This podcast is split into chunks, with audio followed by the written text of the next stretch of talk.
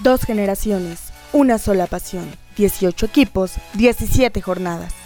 El análisis de Ricardo Hernández Esparza y Kevin Cheva regresa al Internet. Bienvenidos a la previa futbolera.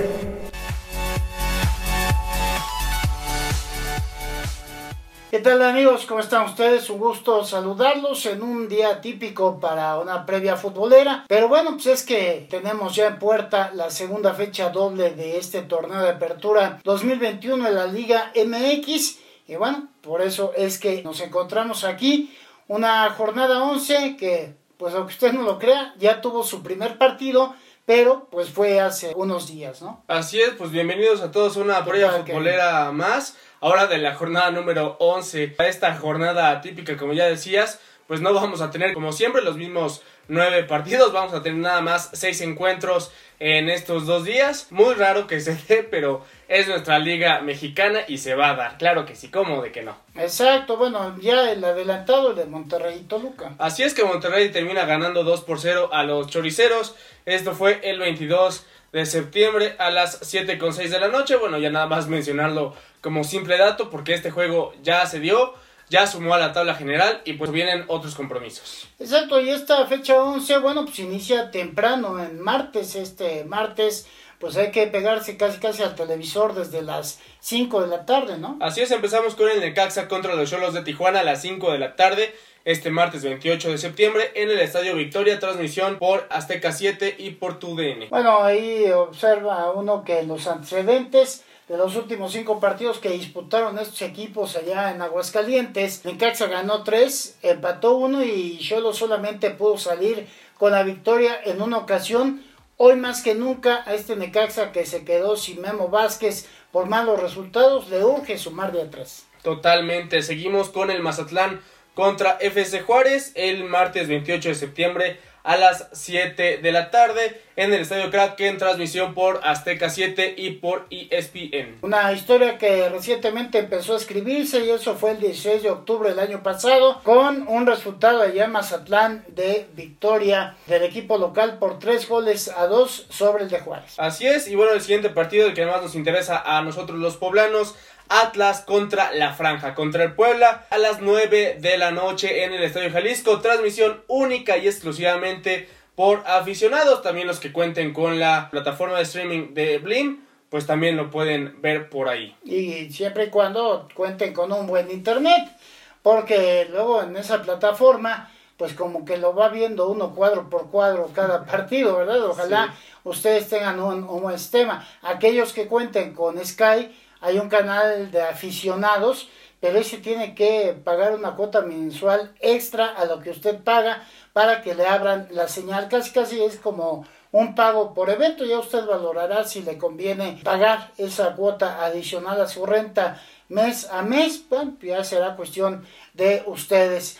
En el antecedente, la última vez que Liga se dio un empate entre Atlas y Puebla en el Jalisco fue el 5 de abril de 2014, concluyendo 0 a 0. Después de ese choque se dieron las caras ocho veces más en territorio tapatío, con saldo de cinco triunfos del Atlas y tres del Puebla, sí, dominio de los rojinegros. Nada más que de esas eh, tres victorias del Puebla, pues fueron en sus cuatro últimas visitas, es decir, las últimas cuatro veces que Puebla visitó el Jalisco para enfrentar al Atlas, ganó tres. Un muy buen dato y nada más recordar que al Puebla no le será nada fácil traerse puntitos a casa porque pues la Atlas la verdad es que está teniendo muy buen torneo, está en lo más alto de la tabla general. Puebla por el contrario no está ni siquiera en zona de repesca. A Puebla le urgen los puntos de donde sea y sobre todo sumar de a tres porque empates ya hay muchos. Exacto, y bueno, pues continúa la jornada. Así es, seguimos con el Pachuca contra América el mismo martes 28 de septiembre a las 9.05 de la noche en el Estadio Hidalgo a través de Fox Sports 2. Una cancha, la del Hidalgo, que se le da al América porque las últimas siete visitas que le hizo a los Tuzos ganó cuatro partidos y empató dos. Esto quiere decir que Pachuca solo pudo hacer valer su condición de local plenamente una ocasión y con esto concluye la actividad del martes. Así es, después tenemos únicamente dos partidos el miércoles. El primero es Atlético de San Luis contra los Tigres de Miguel Herrera, que nada más no levantan. Esto es a las 5 de la tarde en el estadio Alfonso Lastras, transmisión por ESPN. Bueno, pues eh, mencionar que el antecedente indica que solamente dos ocasiones este Atlético San Luis ha sido anfitrión de Tigres, nada más nos remitimos al Atlético. No hablamos ni de los tuneros, ni de los gladiadores, etcétera, etcétera. Este Atlético San Luis ha enfrentado dos veces a Tigres y pues no les va a resultar extraño que el resultado en estos dos partidos, Kevin, haya sido de empate. Y que no les extrañe que haya un tercer empate ahora, porque simplemente, bueno, Atlético de San Luis está teniendo un buen torneo, a pesar de que pues pagaron la multa del no descenso, por así decirlo, el torneo pasado, pues este la verdad es que se reforzaron bien, tuvieron un replanteamiento, les está yendo bien y al contrario, pues los Tigres que no levantan con el Piojo Herrera, yo creo que no les gusta cómo dirige, no sé qué es lo que está pasando en el interior de esta escuadra, pero simplemente no se les están dando los resultados. Así es, y bueno, pues concluye la actividad del miércoles con un partido en Querétaro. Así es, Querétaro contra Chivas en la corregidora. Esto es el miércoles a las 9 con 15 de la noche. Transmisión por Azteca 7 y por Fox Sports 2. La última vez que Querétaro derrotó a Chivas en el estadio de la corregidora fue el 6 de marzo de 2015. Después de esa fecha se vieron las caras seis veces más en dicho escenario, con saldo de cuatro empates y dos triunfos de Guadalajara. Y aunque usted no lo crea, con ese partido también concluye, digámoslo momentáneamente, la este, actividad de la jornada 11. Así es, porque digo, restan dos partidos todavía. El primero es Cruz Azul contra León, pero este se pospuso para el miércoles 3 de noviembre a las 9 de la noche en el Estadio Azteca. Bueno, los derechos de transmisión de ambos partidos, pues es por TUDN, por alguna de sus canales. Y el siguiente es Pumas contra Santos, este pospuesto para el 4 de noviembre a las 8 de la noche. Entonces nada más, seis partidos tenemos en esta jornada, en estos dos días.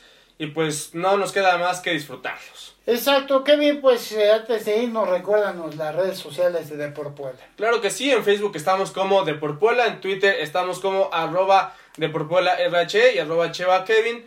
En Instagram estamos como de Porpuela-oficial. El podcast de Spotify estamos como La Previa Futbolera. En YouTube estamos como Revista de Porpuela. Y claro, nuestras páginas web www.deporpuela.com y www.deporpuela.blogspot.mx. Ahí puede encontrar información día con día. Y en breve, pues estaremos por acá nuevamente, Dios mediante, para platicarles de lo que será la jornada 12 y pues obviamente con el comentario de lo que se jugó en esta fecha y sobre todo cómo le fue al Puebla ya en nuestra próxima emisión pues estaremos hablando del fútbol femenil porque bueno pues vendrá una jornada más de las franjitas. Así es, bueno, desearles toda la suerte de las franjitas en su próximo partido y a usted pues agradecerle el estar todo este tiempo con nosotros y nos vemos en los próximos días. Que les vaya muy bien. El análisis de la jornada ha terminado. No te pierdas nuestra próxima emisión. Síguenos en Twitter, arroba RHE y arroba Cheva Kevin. No olvides darle like a nuestra página de Facebook, De Puebla.